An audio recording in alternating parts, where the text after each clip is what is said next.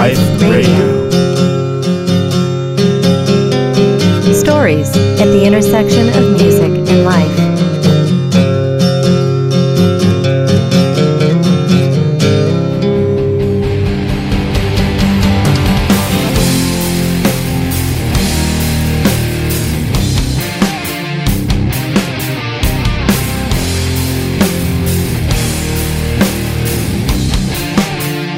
Welcome to Music Life Radio. I'm your host, Dan Sauter. Music Life Radio is a free podcast available on iTunes and your interwebs at musicliferadio.com and features interviews and stories about and related to music. Today on the program, we talk to Speed Vincent from the modern rock band Silvertongue. Silvertongue's recently released a new version of their song Never Too Late, produced by David Ivory and mastered by Ted Jensen, and it just hit the Billboard mainstream rock charts. We talked to Speed about how he got into music, how he formed Silvertongue, and we talk about their latest album, Devils in the Details. And Speed shares lots of great stories about the band, the road, and making great music. Sit back and relax to another episode of Music Life Radio. This one entitled Silvertongue with Speed Vincent.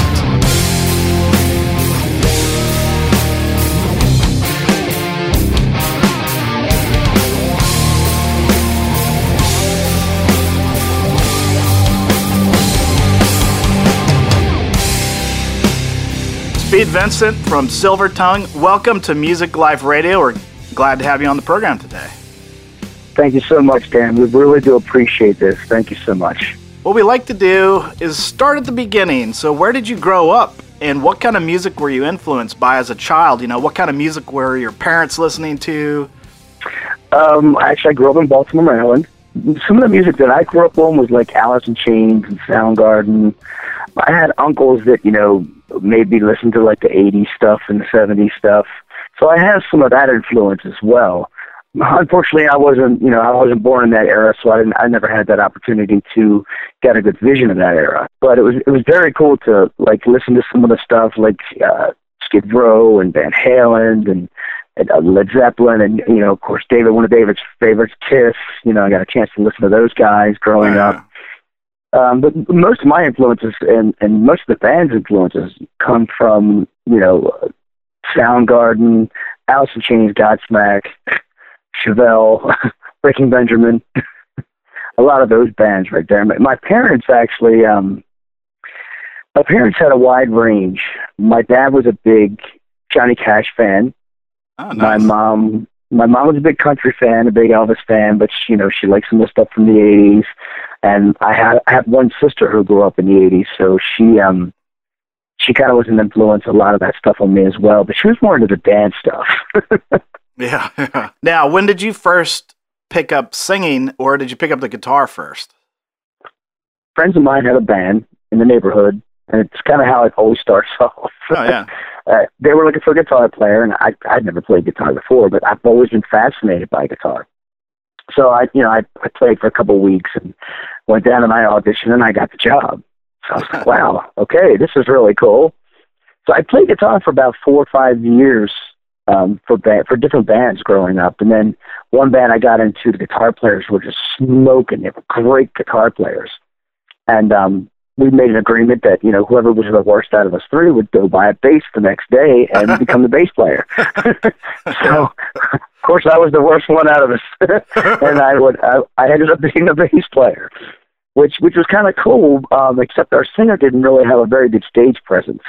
Yeah. So I would always run up to the mic and start yelling at the crowd and getting getting people into us, and everybody kept saying, you know, your stage performance is more for a singer. So at about 20, 2021, I think it was, I um decided to try vocals, and and I I sang for a couple of bands, and I filled with filled in with some friends, and I took some lessons, and after a while, I just you know I wanted to do my own thing, so I started up Silver Tongue and and got some things rolling. Oh, very good. So you actually uh, formed up Silvertongue. Yes, yes, yes, I did. Um, it didn't work out the first couple of rounds. Um, I just couldn't find the guys that were dedicated enough and kind of had the same vision that I did, and Um, a lot of the guys that I, I I always lied about my age so that I could you know jam with the older guys. Yeah. You know they wouldn't they didn't like us kids, so uh, you know I was always like, well, you know, hey, you know, I'm like I'm 22. Here I am, 17 years old. you guys are like, yeah, okay, cool. You know, and um, I, I so I, I did all that for a, for a while, and then, um, like I said, I formed Silver Tongue, and it, it just didn't work out the way I wanted it to at first, and so I, I shelved it for a while.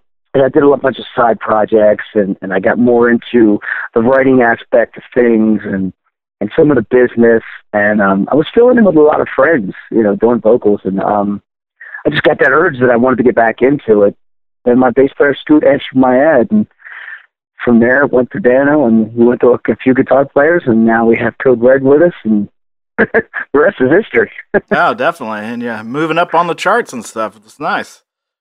Yes, we're, we're very very excited about that. I mean, it's um to watch your your music. I, I guess some people maybe maybe they don't understand this, but to, to see something that you created sitting on your couch Yeah. you know that's it's, it's amazing. You know i wrote that song um well not really on my couch. I actually sat it in my on, a- on a chair on my com- with my computer. Yeah. that's where i actually wrote it from. But it was it was a blast you know and then this wasn't even a song we even thought about.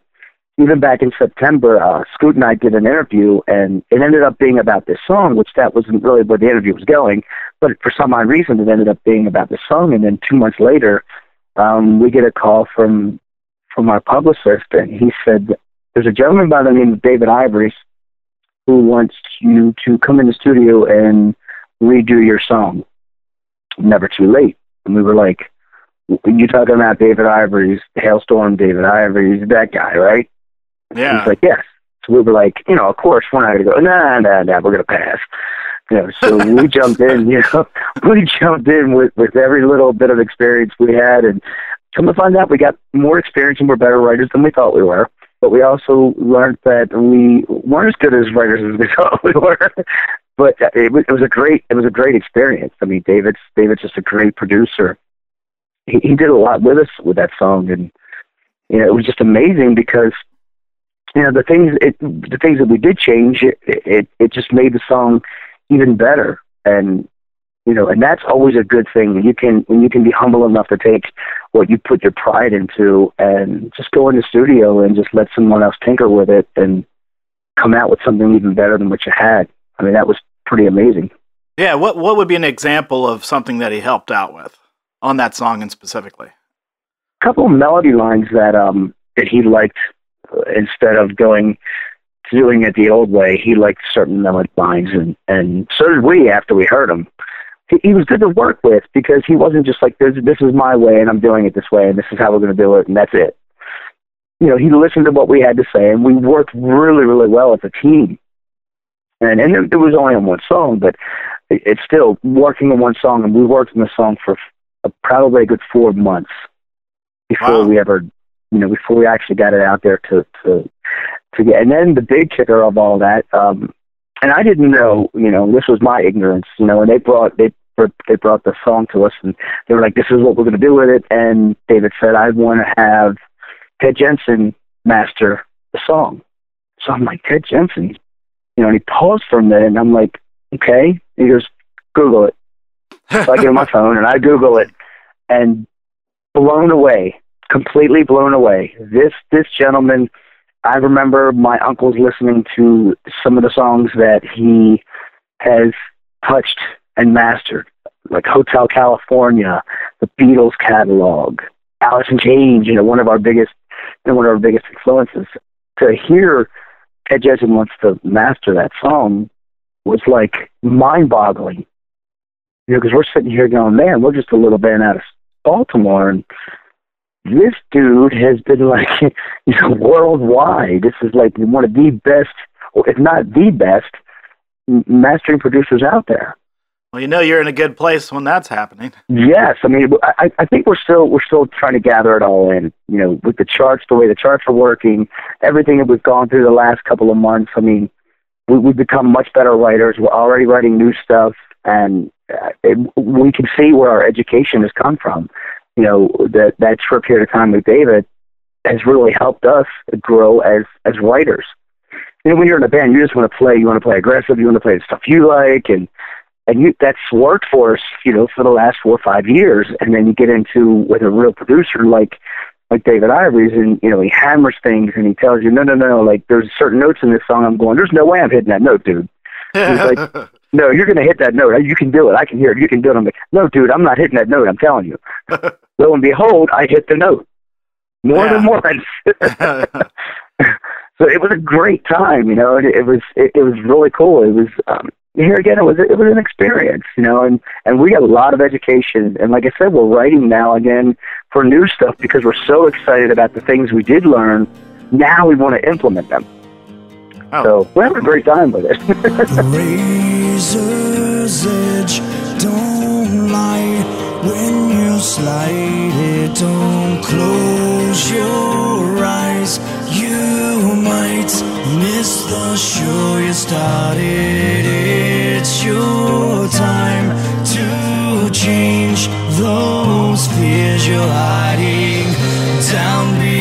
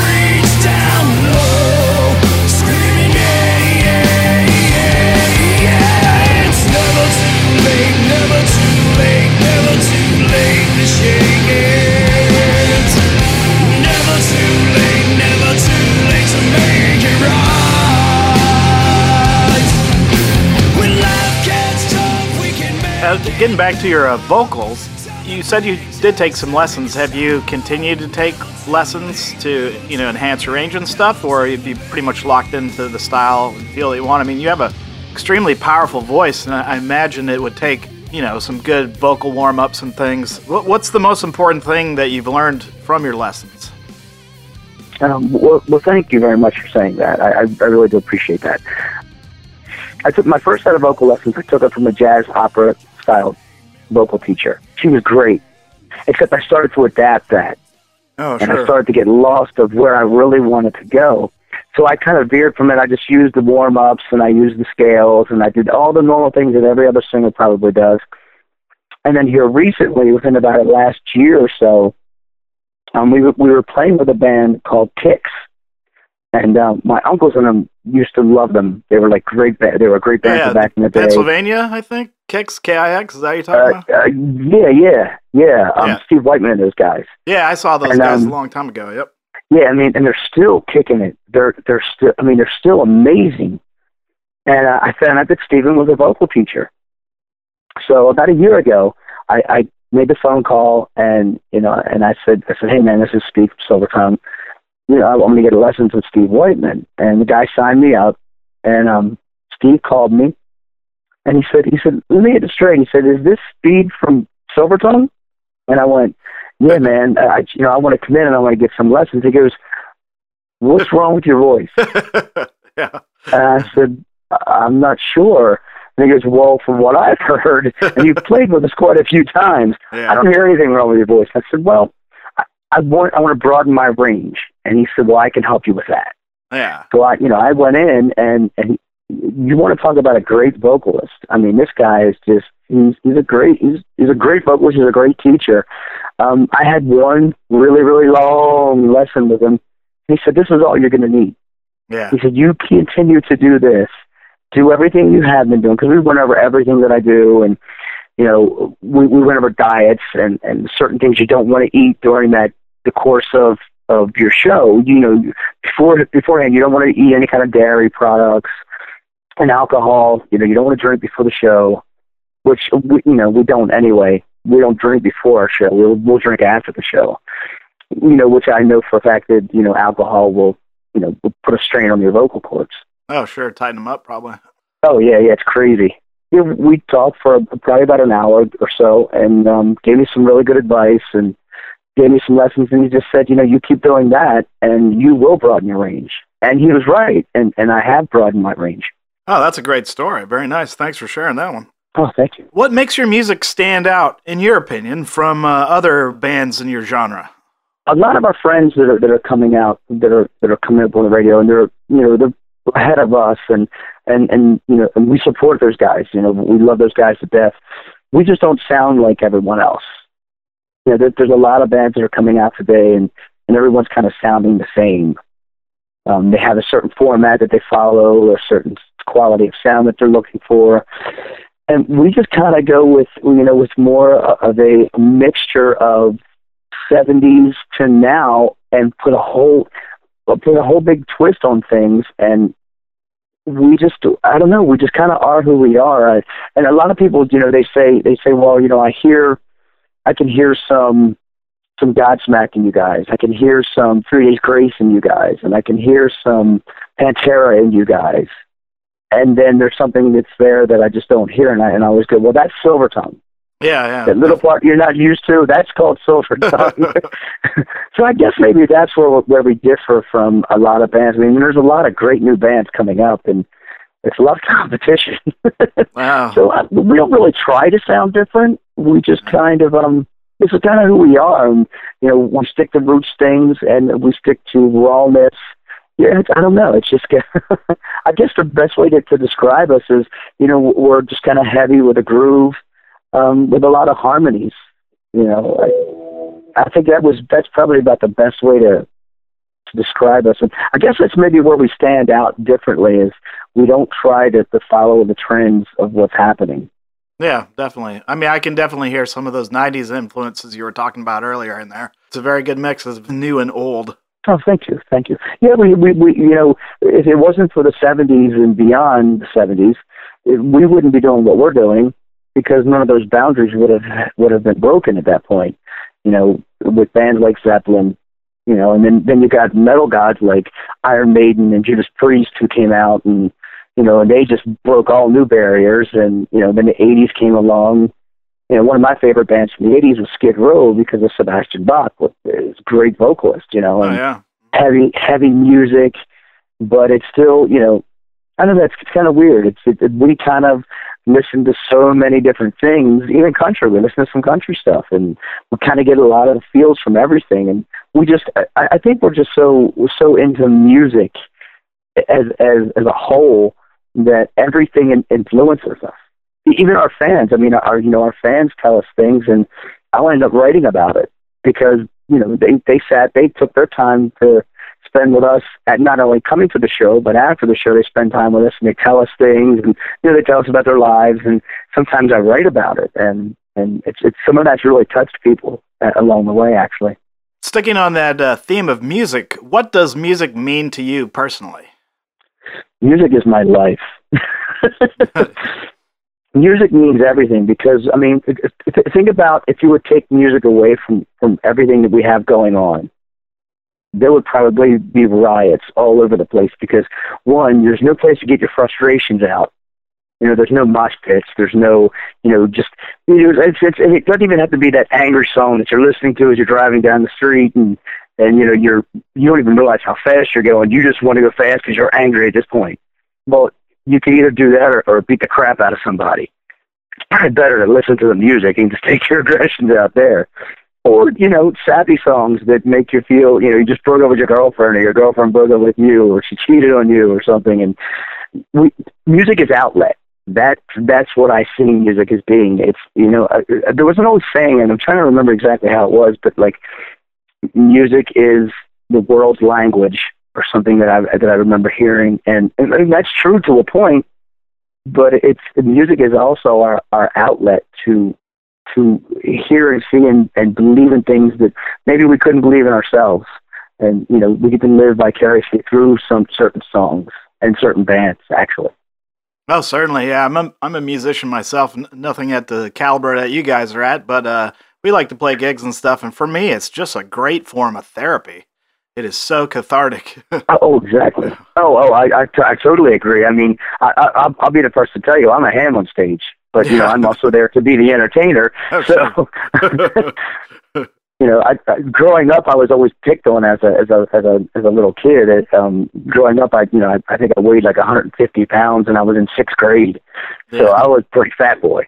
You know, and I got picked on a lot in school, and and you know, and and and I, I never would, you know, I would never fight back, and and it was always, you know, because I felt like I stood alone, or you know, I mean, my parents are always supportive, so you know, I always had that, but uh, you know, I, I know what it's like to live on the other side of things, and and that's why I, I think I embrace what I do now um, with a, a, very humbly, should I say, because it can all be taken away tomorrow. Um, I think that's why I embrace it so much now is because it's you know I know what it's like to be on the other side. I know what it's like to be that that one kid that you know you just you're always being bullied or picked on and and you know and so it's it's just growing up you know and it's uh, when you get to see the other side of things from from a lot of your hard work and a lot of your passion uh, that's you know that's me that's that's I see that and that, that's what I feel and that's you know that's why that's why I say music is my life you know uh, I, I live and breathe it what is your goal as a band? to take over the world World domination. That's we we want every country we can find, everybody that'll let us come to their country or state or or little town and let us play. We're we're coming for we're coming for you. We we we want to we just we want to take over the world with with our music. What are some of your favorite gigs, or maybe just pick out one uh, that has an interesting story? Um, there's probably quite a few that have interesting stories.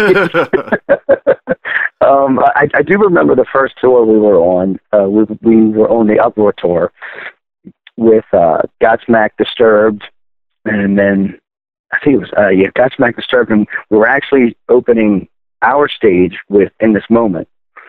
And I remember every every morning Maria would walk her little dogs, and I always thought that that was funny because, I mean, you know, she's she's a very tall woman, so to see her with these little tiny dogs was kind of funny, and you know to see her on stage and then watch her, you know, walk her little dogs Yeah. was kind of weird.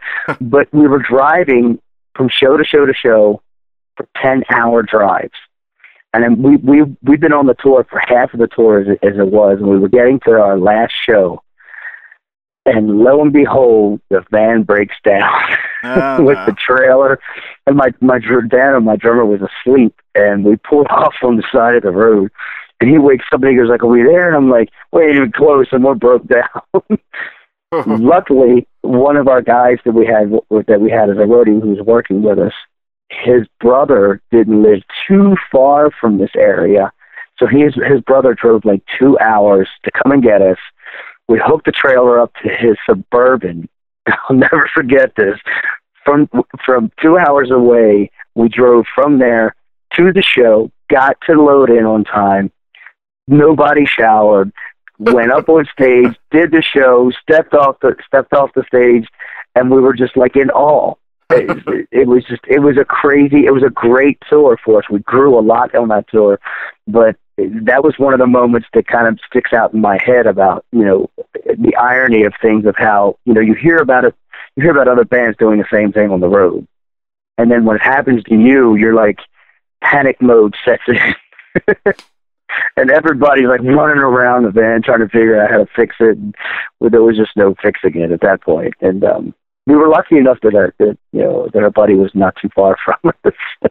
So let's get into your albums. Devil's in the Details is your latest album. You also have uh, an independent release called, I think it's called The Pawn. Is that right? Correct.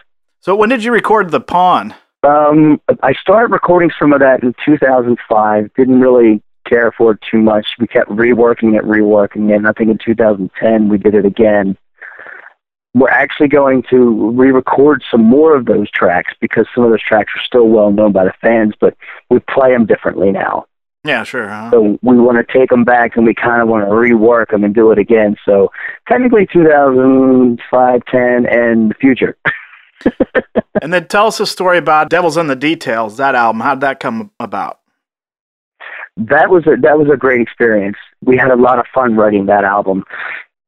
When we started writing it, two two of the songs, which "Never Too Late" was one of them, and a song um, "I Don't Care" that's on there, it was actually written around the same time I wrote the stuff for the Pawn. Okay. But it, they it, they never made they never made the CD, so I I just held on to them and kept working them, kept working them. My my bass player Scoot came in with a couple of songs, and I was just like, wow, you know, this is this is different from what we're used to writing. So we kept writing different things and and trying to experiment with different ideas. And um, I remember Dano, the drummer, he came up with this really cool riff, but it, you know, it took like four months after we after he wrote the riff, you know, I kept saying it's really cool. I like it. I like it a lot, but it just doesn't fit anything we're doing yet. And then we were working with a local TV show who was just using our music, you know, as their theme music and playing it through their segments. They had Scores, who was a who was a gentleman's strip club. They were one of the biggest sponsors, and we went down and we did some filming with them. And uh, the the host looked at me and he said, "Hey, man, do you um do you have any songs that we could you know for the girls, you know, when we come back the next time, I want to, you know, be able to play them a song that, you know, that they could dance to and do everything. I was like, nah, you know, it's kind of funny. I'm working on this song called "She Ain't Daddy's Little Girl" anymore. Yeah, yeah. So uh, we, I was writing it in the strip club while all this was going on, which is the weirdest thing. And four months later, I looked at my drummer Dan and I said, "I got the song that your verse is going to fit in." Yeah, and nice. there it was. She ain't daddy's little girl anymore.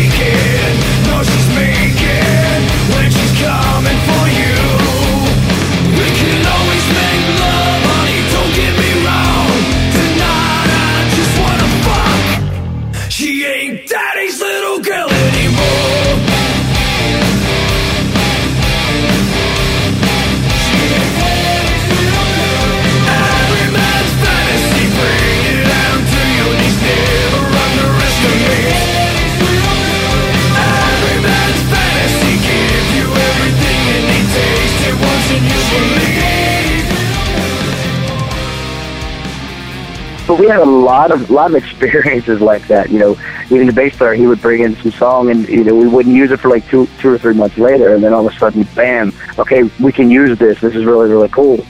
We, we, the hardest thing was coming up with a title. We had a very very hard time. What, why did you decide on, on that title, Devils in the Details?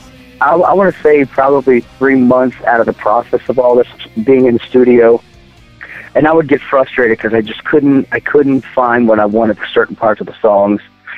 And my bass player would look at me and he'd go, "Man, man, just you know, just, just keep keep digging into it." He said, "Man, it's all the de- you know the devil's in the details. You'll find it. You'll find it." there you go. and I'm like, I'm like, okay, okay, okay. So this went on for months, and we we finished this one one of the songs um, called "Burden." We finished that up, and I was really really happy with some of it. And you know, I told him, I said, you know, I said, "This is this is this is one of my favorites right now because you know we got to twist it a little bit. We weren't you know everything isn't so hard and aggressive and straightforward. You know, this is a little different." He goes, "Man, I keep telling you, devil's in the details." And I went, "Enough. You know what? That's got to be the title for this album. You've said this for three months to me now." and he started cracking up laughing. And that's honestly that's how it became. That's how it became the title of the album. That's a great story on the album titles. and, and speaking of names, how did you guys get your band name? Um, Silvertung came along a funny way. I can tell you the X-rated version, or I can tell you the G G version. We can do either Um, one on this show. okay, well, I'll, I'll do the X-rated version then. All right. we were rehearsing in my uncle's basement. We we spent all day one Saturday there, and we're just we're jamming, we're writing stuff, and and we're like, man, we really need a name. You know, we got a gig coming up in three months. We really need a name. And I'm like, yeah, yeah, I know. And we kept thinking of it. We were just throwing out stupid stuff, you know, just trying to blend things together, and and nothing was working. Well, my uncle had some porno flicks, you know, guys being guys. sure, yeah. You got to look at them so we're going through them, and I found this 1970, I think it was 1970s or something, a VHS tape or something, and and I'm looking at it, and I went, I think I got the name of the band, and everybody was like, Oh yeah, what? And I went Silver Tongue, and I started cracking up laughing, and everybody looked at me and went, Dude, that's actually pretty cool, and I went, It is, and they were like, Yeah, dude, that's actually pretty cool. So so I kept looking at it and I kept coming up with different designs for it and I didn't like the T O N G U E. I didn't Sure. like that. yeah. It's too long, it was too blah, it was too plain. So we did some research and I think we found tongue was um Korean mafia or something like that. But I love the way it was spelled. T U N G. Sure, yeah. We put them together and that was it. Well, it looks good on a logo. It sounds good. Yeah, nice. Nice work. Yeah. Another another G rated version of that we, we say, well, it was a Simpsons episode. How does that relate to a Simpsons episode? Is Because it was called Silver Tongue. Oh, it was. Oh, okay. I got you. well, good story for either audience. Uh, let's. Uh, uh, uh, who are the guys in your band? Tell us a little bit about each of the members, and maybe you know something really cool about them. Maybe a little bit of a quirk. Give them a kind of human feel. Okay, well, I'll I'll start with with Scoot. You know, he's my best friend, and and he was the first one when I was we we were going. I was going through all the ads and everything, and I was filling in with other bands and and doing stuff, and you know, and he was the first one that answered the ad. And at the time that he answered the ad, I was kind of just like, you know, I'm just going to kind of keep doing this, making some good money, filling in with different bands. He said, well, why don't you send me some tracks? So I sent him some some of the music, and I sent him a lot of the pawn stuff actually he called me back the next day and he says, dude, he said, you got some really good songs here. He said, so what's the issue? And I said, ah, you know, I don't know, man. You know, it's really hard to, to run your own band. It's, you know, it's really hard to get everything off the ground. I'm kind of filling in with all these, all these bands. He goes, no, no, no, no, no. He said, before you decide to quit, he said, let's give it another shot. He said, I'll come in, we'll work it, we'll, we'll do what we have to. So I was like, ah, you know, okay, cool. So then he came in and we kind of started running things together. And then uh, Dano came in, who was a second drummer. The first guy we had was just filling in with us. We were just playing some small local gigs. And Scoot and I always had a vision of, you know, where we wanted to be and how we wanted to be with it. Scoot's, Scoot's kind of like the joker of the band, and he's like the, the, the party guy. And, you know, he's the, the cool guy that everybody Yeah, wants yeah. to hang out with. So we ended up with with getting you know our drummer Dano in, and and um, us three clicked like like it was there was no tomorrow. So we knew we had a really good foundation, and then we went to a couple of different lead guitar players, and they just kind of didn't, you know, they didn't seem to work out. They just didn't kind of fit the mold. And then um, uh, we got Code Red in, and he he kind of came in, and he has a different feel of things, and and he's he's like this nonstop full of energy type person. and just like sometimes you gotta like look at him and go, "Enough, dude. You gotta stop. You just gotta stop." he's just, but he, he's but he he's probably got one of the biggest hearts that that you ever meet uh, in in, in a human being because he, he's you know he's he's that type of guy. Like with Dano, it's become more business like myself, and and he's you know he's all into you know numbers and let's look at this and let's make sure this is happening. Yeah. So I mean that's good. I mean we we all come from come from a lot of the same background, but a lot of different background. And actually, Red is actually he comes he loves Iron Maiden. okay, He's yeah. always liked them. His dad got him into it, and ever since then, you know, he's always loved Iron Maiden. I mean, it, of course, he's influenced by a lot of the newer bands, but you know, it, he he always always told me, you know, if, if he would have been born back in the day, that would have been his band. You know, that that's Yeah. where he wanted to be. well, certainly could pick a lot worse. oh yeah, oh yeah. Now, how did he get his nickname, Code Red? he had it from a, a previous band that he was playing with. So I, I'm not exactly sure how he got it. We just kind of went went off with it, and we kind of liked it. We were like, yeah, let's just keep it. You know, it's kind of cool. Like with with me, I got mine from playing baseball. You know, I was Oh, the ah, okay. fastest guy in I was the fastest guy in the in the league, and everybody started calling me Speed. So I'm like, oh, that's pretty cool. I guess I'll keep that. and it just kind of went on in, into the music business with us. yeah, yeah. What inspires your lyrics? everything inspires our lyrics. Fans, a, a lot of emotion, a lot of a lot of life experiences happen that that we've all kind of come together with. Um, you know, like there's a song on on the album called "Used to Fly." Um, I lost my mom about four or five years ago, and it was it was around that time, you know, when when you start thinking about things years later and and I remember how I was, and and you know, she was always my biggest fan. And you know, when you don't have that person around, it's you know it's a little tough. Oh, yeah, that's And, very um, hard. Sorry to hear about that. Oh, well, thank you. Um, but it, it it it inspired me to to write, and, and that's a very unique song actually because Scoot was writing some stuff. I mean, he has gone through some same some of the same experiences, but uh, he was writing some some lyrics, and we talk every day. And there was a weekend that we were off, and we we didn't talk all weekend. And he called me up that Sunday. He was like, "Dude, you know," he said, "What you been up to?" And I said, "Ah, "You know, actually, I've actually been writing some stuff." And I guess he said, "Yeah, me too." And he, I said, "Really? I said, what do you have?" And he read me the lyrics, and I said, "Oh my God, what did you do with those?" And he goes, "I just threw them in the trash." And I said, "No, you got to get them out of the trash." Yeah. And he goes, Well, why? Well, I read him my lyrics. We basically wrote the same song without speaking with each other. Oh, wow, that's trippy. I mean, it wasn't word for word, but the meaning behind it was Yeah. the same exact thing. yeah, yeah, yeah. And we were we were both blown away about that. So I mean, any you know anything like I don't care was was written for our fans. There was a period of time, you know, you know, we would hear things that you know, coming up to high school and everything. Everybody was like, oh, well, you know, you know, I get treated like this. I'm a freak, and people think this about me, and you know. And I started going, you know what? Just tell them you don't care. You just don't care. Tell them I don't care. And it, every time I said that, I kept going, huh, wait a minute. So then I, I ended, you know, I ended up writing that song. So it, it actually the music gets influenced by everything around us. No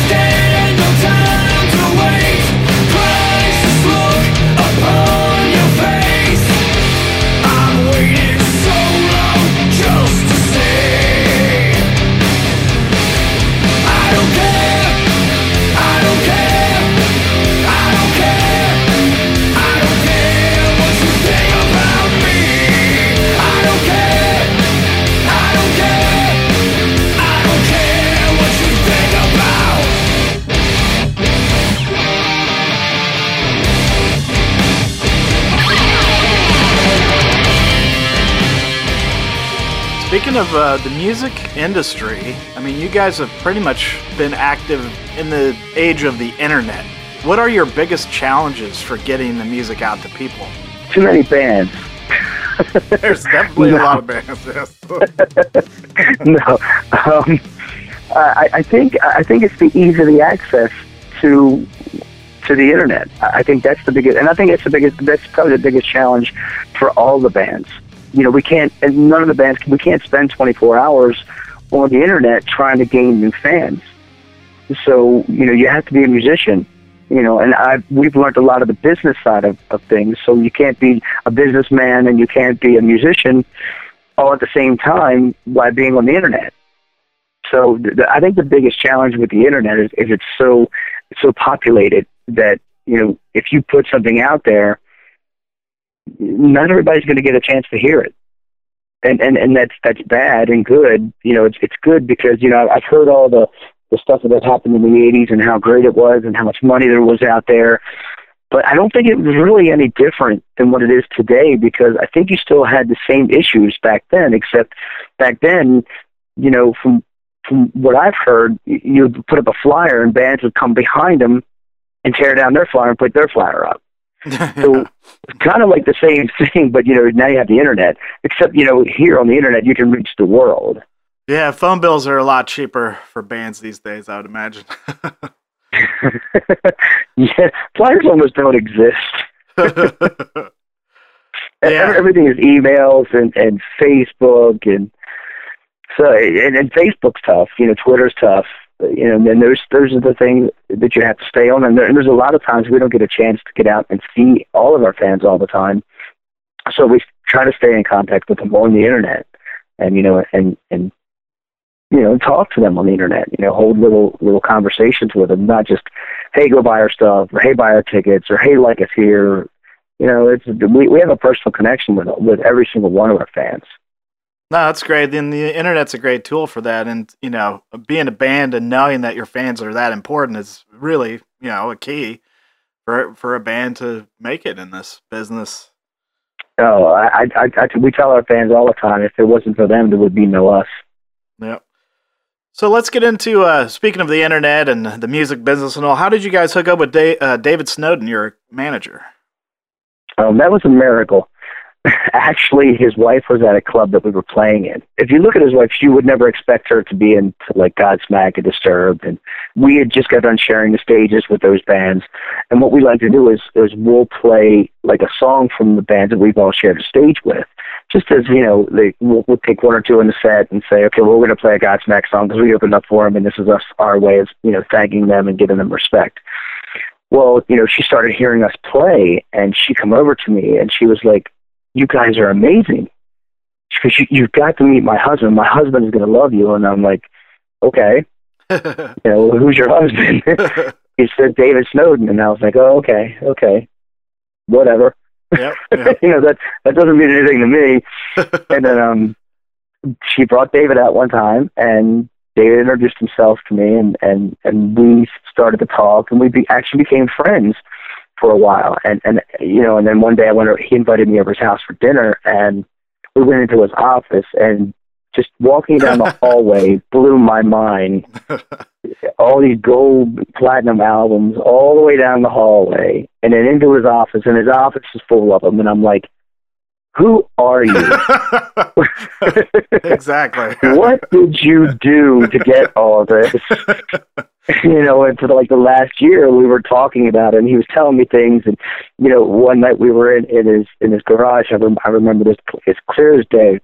We were, you know, we just, we just had dinner, and we were talking about some stuff. He was asking about how the band was going and everything. And I said, well, you know, we're doing really well. And, you know, we're starting to get out of state now, and you know, we're playing in Michigan, and and he's like, well, that's great. He, he said, you know, he said, you know, back in the day, you know, this this person at the door at this club, blah blah blah, got Cinderella signed and blah blah blah, got this band signed, and I'm like, oh yeah, kind of like David Snowden could help Silvertung out, right? and he looked at me with a serious look on his face, and he goes, "Let's have dinner tomorrow." And I'm like, "Uh, okay, whatever this means, but sure." so we go out to dinner, and he said, "You know," he said, "ever since my wife told me about you guys and how much she liked you guys, and he goes, I'm not really into angry music, and I think your music's angry. And I'm like, no, it's not really angry. And you haven't listened to some of the bands that I listen to. Let me introduce you to Slipknot. yeah. and uh, he uh, he just said, you know, he said, um, he said, I'm going to come to one of your rehearsals. I want, I want to see. It. I'm going to I'm going to come to a lot more shows. We want to come, you know, for the next month or so. He came out to shows and came to rehearsals and and seeing how we were doing. He was watching us on the internet and seeing how we handle our business. And he um he said to us, he said, you know, I want to help you guys out. He said, I I believe in what you guys are doing. He said, I'm watching how hard you guys bust your ass. He said, you guys are nonstop. You guys are just all over the place. He said, and that's what this world needs. This is how you're going to get stuff done. He said, I just wanted to make sure you guys aren't one of those bands that was sitting at home waiting for somebody to knock on the door and give them a record deal. And I said, yeah, I don't see where that's going to happen. so he, from that point on, he just came in and just, you know, he started helping us out and then he introduced us to certain people and, and we, this last year, we created a great team, you know, between our radio guy and our publicist and, and David Ivories and Ted Jensen. It's, it, these last four months have been totally insane because of David Snowden. I mean, he he just he he's done what he's done in his past, and then he just you know we we always sit back and go, we we don't know what he's doing with us. You know, I mean, he used to hang out with Kix. Yeah. so, you know, we're like peons opposed to that. yeah, he just started off as a fanboy, and and uh, yeah, his story is just amazing. Um, and it's awesome Oh, that he's yeah. he's a definite good friend to have on your side. um, David David is amazing. If, if he and and the thing that we we liked about David the most is he's not after money. He believes in the project and he believes in us, and and that's way more. You can't buy that. That's the value on that just doesn't exist. oh, sure, yeah. So, what is next for you guys? What's next for Silvertung? touring. We, we want to tour as much as possible. we're kind of waiting. We're kind of sitting back. There's a, a few tours that are that are that are starting to be put together, and we kind of want to see where the where the single is going to become really large, and we want to go to those places. And we know that's going to be touring, and it's going to be drudging touring. That's that's where we that's where we're the strongest. You know, we love being out on the road. We, we love meeting new people and just playing in, in strings in different places that we just, you know, it, it's always great to come home because we have such a great fan base here. No matter what happens out on the road, you know, we can always come home and expect love and support from all of our fans. But it's cool to go out and, and meet new fans and, and build this, and this thing, the fans call it the Tongue Nation. So we've just kind of kept going with it. So we keep growing the Tongue Nation. The more and more and more we go out to different states, and um, you know, we just went to Florida last year, and we did the Welcome to Rockville show, and and that that branched out a, a huge amount of fans for us. And like I said, the family just keeps growing and growing, and and that's you know what, what we're looking to do is is just go out here now and and meet. If it takes us to win over one fan at a time, we'll take one fan at a time. Certainly. Now, where can people go to uh, on the internet uh, to learn more about Silvertung? um, www.silvertung.com. And from there, you can go to any of our other networking sites like Facebook and Twitter. We're going to be putting out certain videos. We just released a video for uh, the single Never Too Late. We're also going to be putting out some behind the scenes stuff and, and how the song became where, you know, where it was to where it is and what we've done and so much more that's going to happen, and, and that's going to happen within the next few months. We're, we're going to release some of those some of those videos as well. Well, very cool. Well, thanks again, Ste uh, Speed. I almost called you Steve there. Uh, Speed Vincent from uh, Silvertung. It's been a pleasure to have you on the show. Uh, thanks again. Dan, thank you so much for having us on, man. We really do appreciate it. Thanks again to Speed Vincent for that great interview. We're going to leave you with one more Silvertung song, this one called Coming Alive off of Devils in the Details. I've been pissed off, never been slapped, stepped on, done wrong. Man, this week is dragging on. Punch the clock, one more day, wanna be here anyway. Thanks again to listening to